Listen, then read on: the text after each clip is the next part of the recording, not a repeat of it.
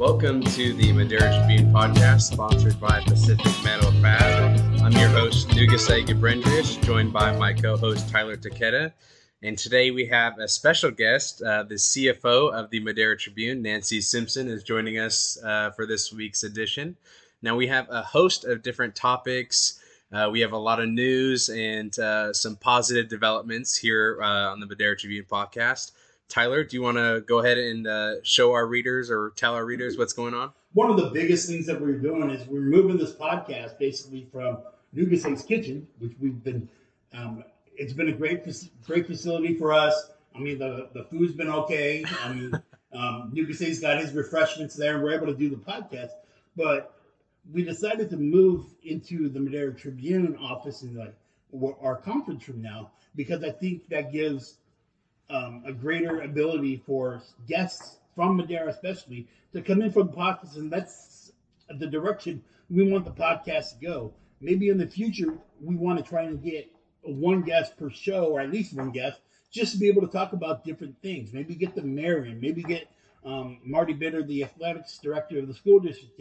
Just different people to come talk about different things. Maybe somebody's got an event going on and they want to come in and we could have them publish it. It's just gives us an uh, an easier way for these people to come in and visit. And that's why Nancy Simpson's here because when we were moving stuff in, she was still here. So I'm like, Nancy, you're in on the podcast, whether she likes it or not. So you've only seen it for a couple of minutes. How do you like to set up and kind of where do you envision the podcast going? Because you've obviously been with us from the beginning. So how have you liked it and where do you see it going? Well, I think that there will be a um, variety of, of folks that we can inter- interview. Also, I'd like to see people from the Tribune, people who write for the Tribune, people who participate in the, the events. I'd like for them to also participate in the podcast. We have some folks that worked right here in the Tribune that are very talented. They can write, they can uh, visit on the podcast with Tyler and Nugesse.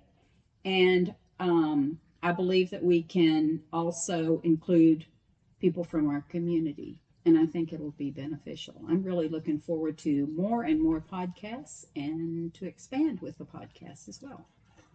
Um, since the death of Mr. Dowd um, last month, people have been asking, what is the status of the Tribune? And you can probably say it just as good as I can, or even better. And I've been telling people, we're status quo. This podcast was one of Chuck's vision. This newspaper was his baby. So we're doing everything we can to see it go. How much of a support is the community needed for our newspaper? Very, very much. Our newspaper needs the support of the community, and I believe the community needs the, the support of its newspaper.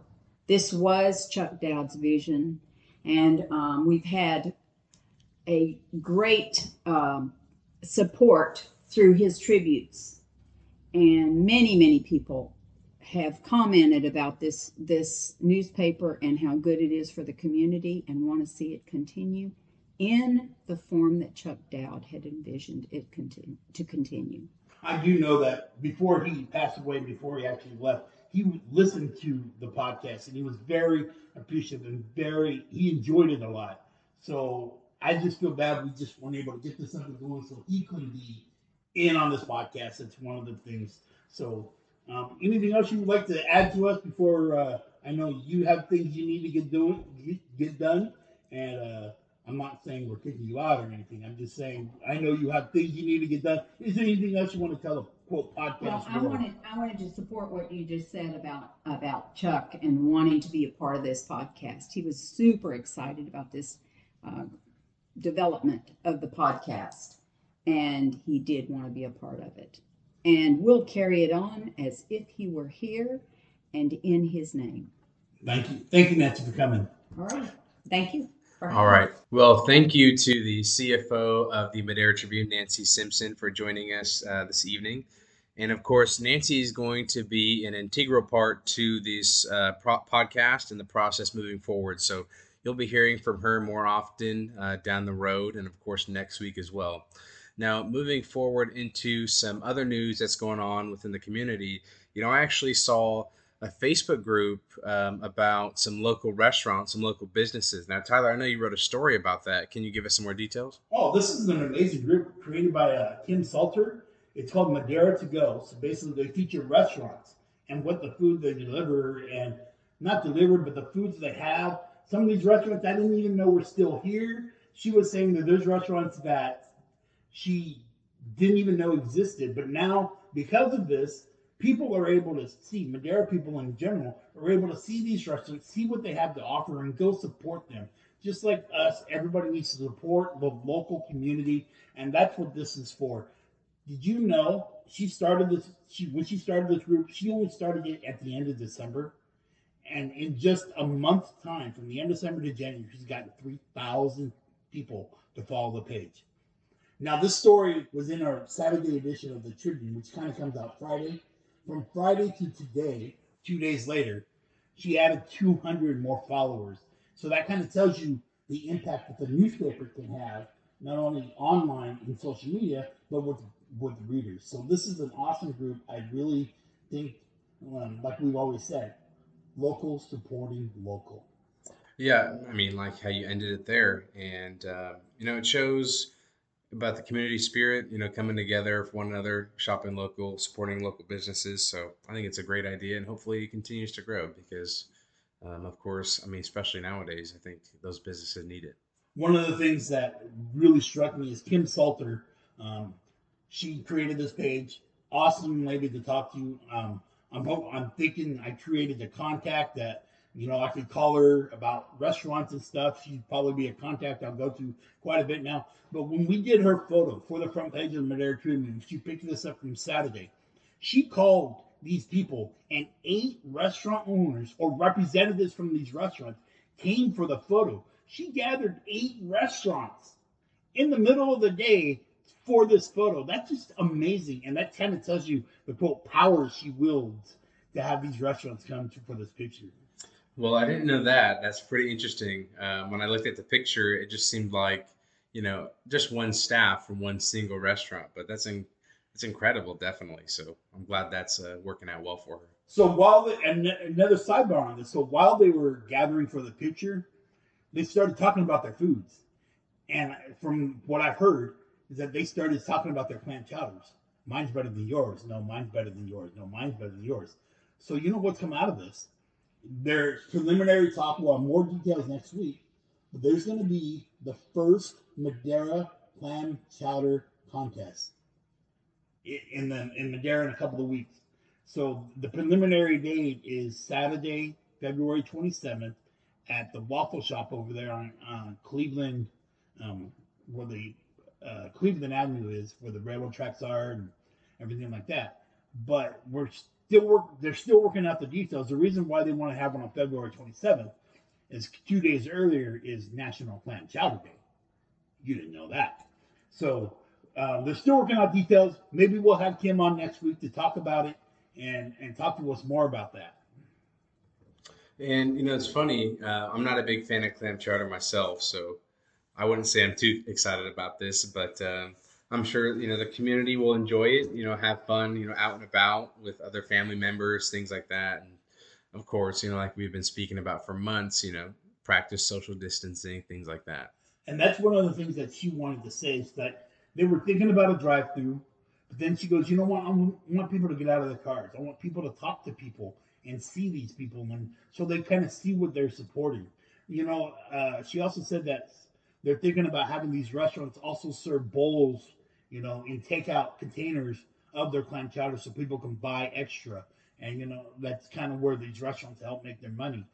There's a cost. If, uh, they're thinking about $10 to uh, participate in the judging of the of the clam chowders, which is great. Um, we're like I said, they're still working out the details. Now, one of the things I wanted to talk to you to say about is uh, you remember covering basketball, Kingsley Thomas from Madera South. Yes, I do, and he was a mountain of a man, and uh, he was a pretty good basketball player, and uh, hopefully he's doing well. Did you also see he play baseball? Did you watch some baseball? I do remember him playing baseball. He's a multi-sport athlete, so uh, I know at least the Madera uh, South faithful, uh, you know, really loved him, and um, he was a good player, definitely. So here's another fact: Did you know he saved a life? I didn't know that. That's been pretty incredible. So in September, uh, his grandpa um, collapsed, passed out. He stopped breathing. He jumped in. He did the heart compressions or the chest compressions. His mother was there, and he, she was giving mouth to mouth to his grandpa, who's affectionately nicknamed Grandpa James Murphy. And they did it for 10, 15 minutes, and they saved his life. Grandpa's here today because Kingsley and Kingsley's mother, Tarika Howard, who was also works at Pershing Elementary, was there that day and took those CPR classes that those the school district re- requires, and they saved his life. That's incredible, definitely. And you know, I think you had mentioned a little bit about that earlier when we were kind of setting up this podcast, but um, you know the details that's pretty incredible, and I'm sure his you know his grandfather is very thankful and you know, at least, you know, Kingsley has, you know, a story to tell, you know, for the future, you know, to be safe and, you know, be educated on things like that. So one of the things that we were kind of chuckling about is that all these coaches, if you're coaching a sport or if you're a teacher, you have to take these CPR first aid classes.